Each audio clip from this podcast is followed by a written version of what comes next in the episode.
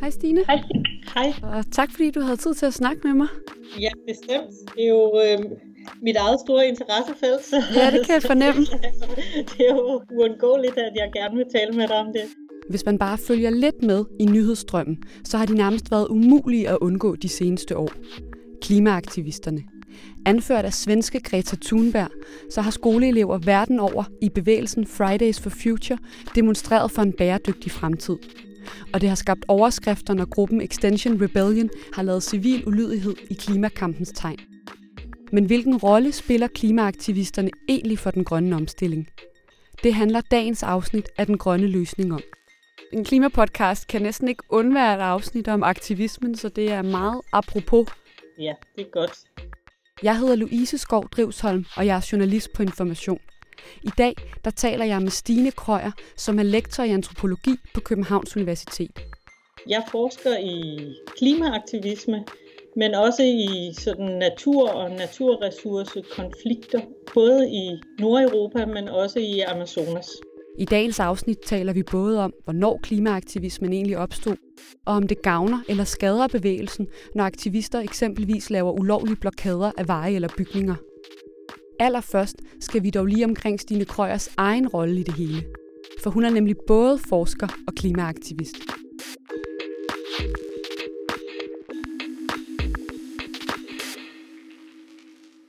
Så er jeg jo nok nødt til at starte med at spørge, altså vil du selv betegne dig som, øh, som klimaaktivist?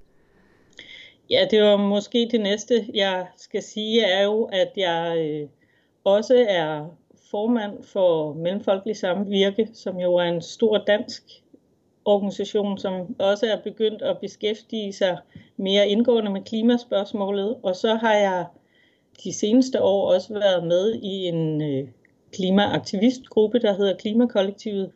Så på den måde er jeg både forsker og aktivist. Det har jeg jo selv gjort mig mange tanker om, hvordan jeg skal forene de to roller, og om de kan forenes. Jeg synes jo som forsker, at man som borger i samfundet har en, en ret og en pligt til også at være politisk engageret i samfundet. Øh, men sådan rent konkret har jeg organiseret mig på den måde, at jeg ikke som forsker beskæftiger mig direkte med det, jeg selv er engageret i. Øh, og det har betydet, at jeg i de seneste år i forhold til klimaaktivisme mest har beskæftiget mig med udviklingen i Tyskland efter øh, Paris-topmødet, hvor man kan se en stor sådan, voksende klimabevægelse, der har forsøgt at øh, aktionere mere direkte mod den fossile industri, og blandt andet de store brunkulsminer. Så man kan sige, at man kan altså godt kombinere aktivisme og forskning, mener du, så længe at man ligesom er bevidst om at adskille sin, sin egen rolle i de to på en eller anden måde? Jamen, jeg tror, at man kan jo både vælge at være aktivistisk forsker, det vil sige, at man egentlig som forsker går ind og understøtter nogle processer i nogle bevægelser. Det findes der rigtig mange steder. Men måske øh, klog af nogle af de øh, mediediskussioner, der har været herhjemme omkring øh, forskers politiske rolle, senest oksekødssagen, men selvfølgelig også øh, tidligere har der også været kritik af forskere, blandt andet på Københavns Universitet, for at være politisk engageret i de sager, som de udtalte sig om. Så har jeg ligesom valgt at forsøge at træffe øh, en beslutning om, inden jeg går ind i noget, jamen gør jeg det her som forsker eller som aktivist, og så prøver at holde rollerne adskilt. Mm. Og hvis vi så måske går til forskningsdelen, kan man sige, og den viden, du sidder på, altså hvis vi så skulle starte ved begyndelsen, hvor og hvornår opstod klimaaktivismen så? Ja, det er jo et godt spørgsmål. Nogle af de nye klimabevægelser, Fridays for Future og Extinction Rebellion, er jo ligesom opstået med et forsøg på at sige, at de er de første, og det er et generationsoprør, men det er jo tydeligt, kan man sige, når man ser det i et lidt længere historisk perspektiv, at der selvfølgelig også har været bevægelser før dem. Øh, og at hvis man tænker tilbage på Greenpeace og det, der hedder Friends of the Earth International, men som NORA i Danmark er en del af, og jo også det, der hedder Earth First, som er sådan mere sådan civil ulydig bevægelse, så opstod de jo omkring miljøspørgsmål øh, allerede i starten af 70'erne. Øh, så, så de unge, der er på gaden nu, har jo også en forældregeneration, hvor nogle af dem har været engageret i hvert fald i miljøkampen. Og så tænker jeg det sådan, at klimaspørgsmålet egentlig for alvor blev sat på dagsordenen øh, med Rio-topmødet i 1992. Og mange af de her bevægelser, som har været først engageret i miljøspørgsmålet, er jo så også langsomt gået hen og blevet mere engageret i, i klimaspørgsmålet.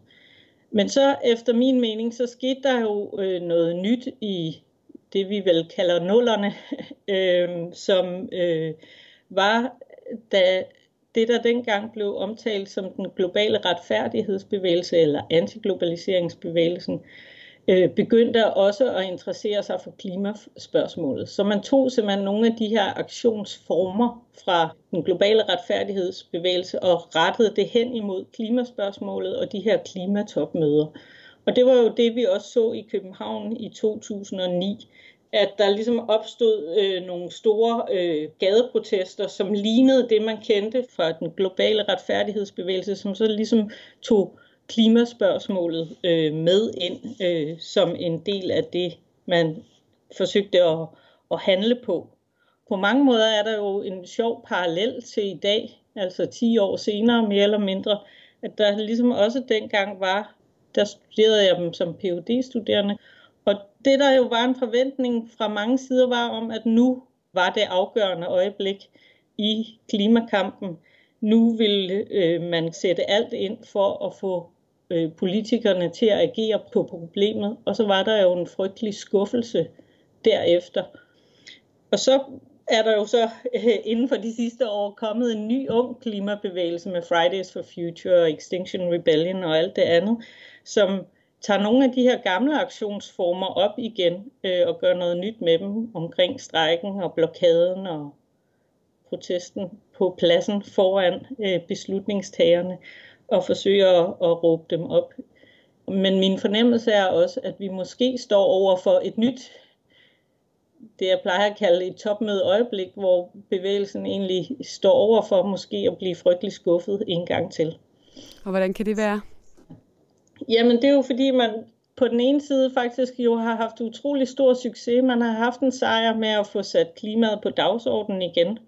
Og man har haft en succes med jo også i dansk sammenhæng på en eller anden måde med at få vedtaget klimaloven. Men langt hen ad vejen er det jo en proceslov, som også kan betyde, at der sker meget lidt i meget lang tid.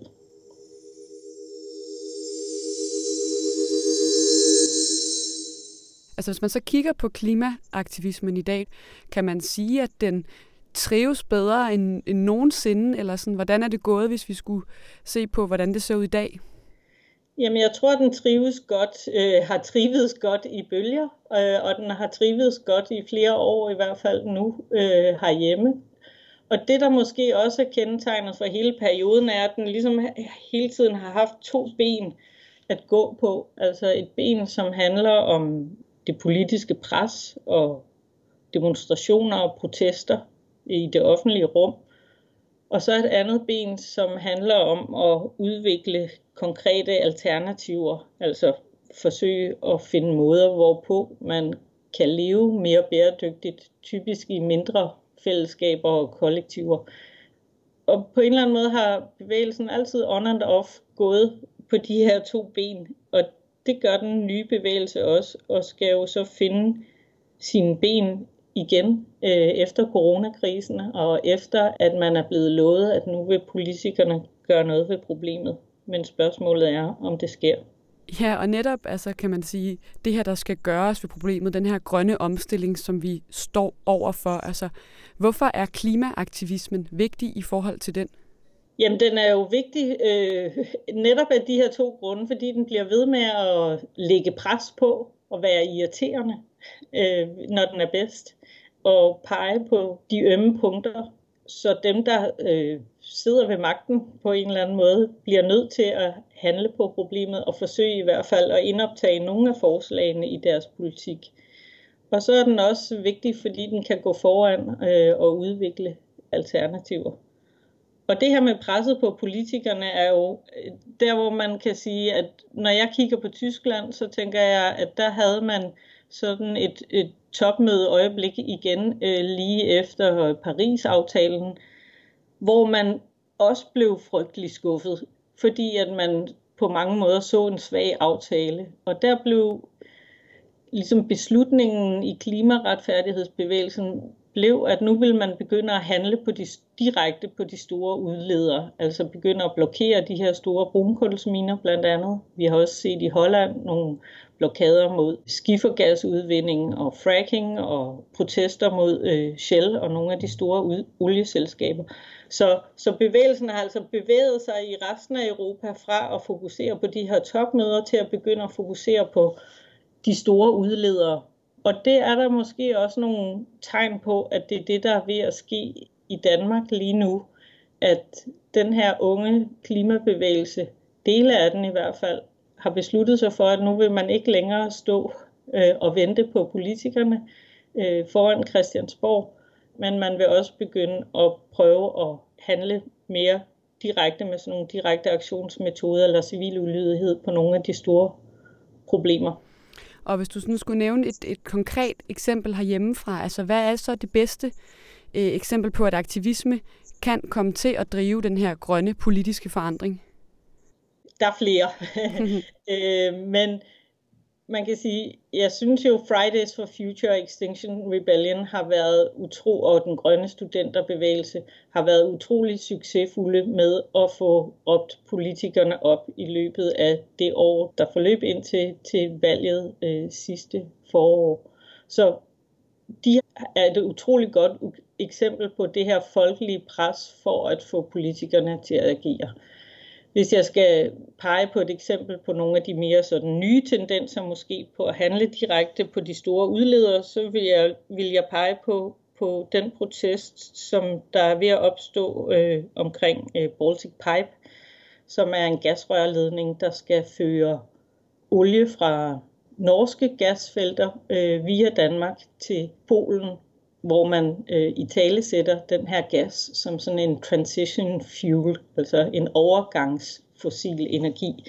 Øh, men hvor man fra aktivistisk side siger, jamen det giver ikke mening, hvis vi skal øh, reducere CO2-udledningerne så drastisk øh, og være CO2-neutrale om 50 år, at vi så nu begynder at udbygge den fossile industri der, øh, eller den fossile infrastruktur, der skal stå de næste 50 år.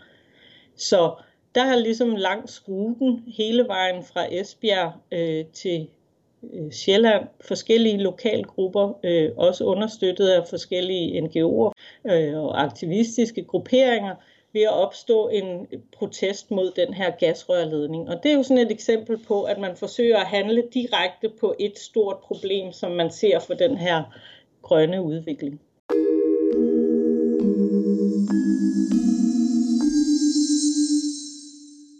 Nævner du selv blandt andet Extension Rebellion og civil ulydighed generelt.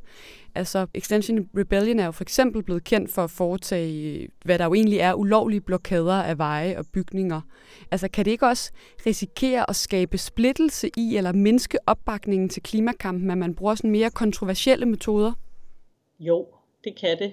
Forstået på den måde, at på den ene side skal man selvfølgelig anerkende, at klima- og miljøbevægelsen og alle mulige andre bevægelser har jo altid øh, benyttet sig af civil ulydighedsmetoder i deres kampe, øh, som er blevet taget i brug, og som jo også øh, betragtes som et demokratisk værktøj, for eksempel blokaden eller strejken.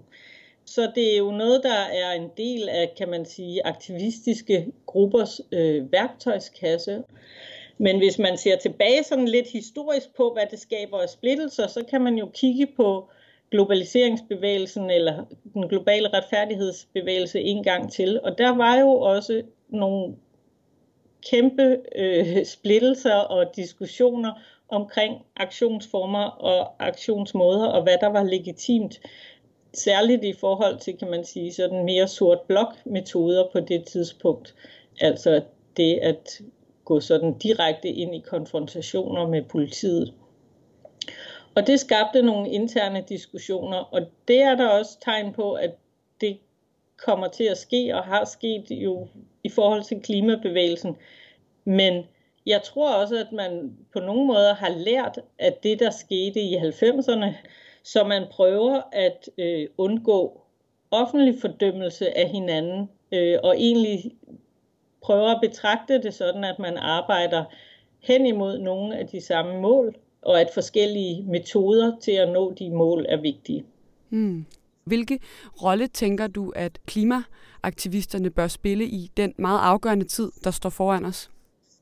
Jamen altså, aktivismen har jo både øh, en vigtig rolle i forhold til at skabe opmærksomhed på et problem, øh, ved at gå på gaden og aktionere i forhold til store problemer, og jo også indimellem med at iscenesætte en konflikt øh, mellem dem, der vil mere, og dem, der vil mindre.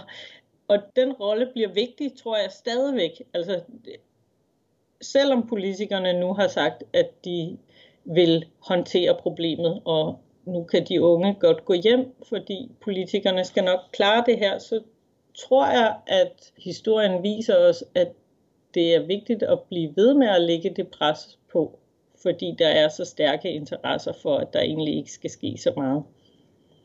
Øhm, så på den måde, så synes jeg, både som forsker øh, og selvfølgelig også som aktivist, at der er en masse bevægelser, som har en kæmpe stor rolle i at blive ved med at skulle levere sådan en grøn kritik. Der er stadigvæk øh, behov for en masse øh, kritisk kant, og at der er nogen, der bliver ved med at kræve det, som ser ud til at være umuligt.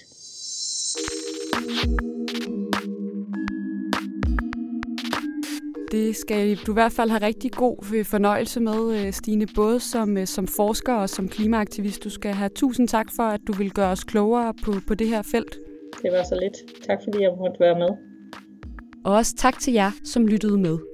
Dagens afsnit det er klippet af Anne Pilegaard, og med i redaktionen er også Anton Geist og Martin Bag. Vi lyttes ved.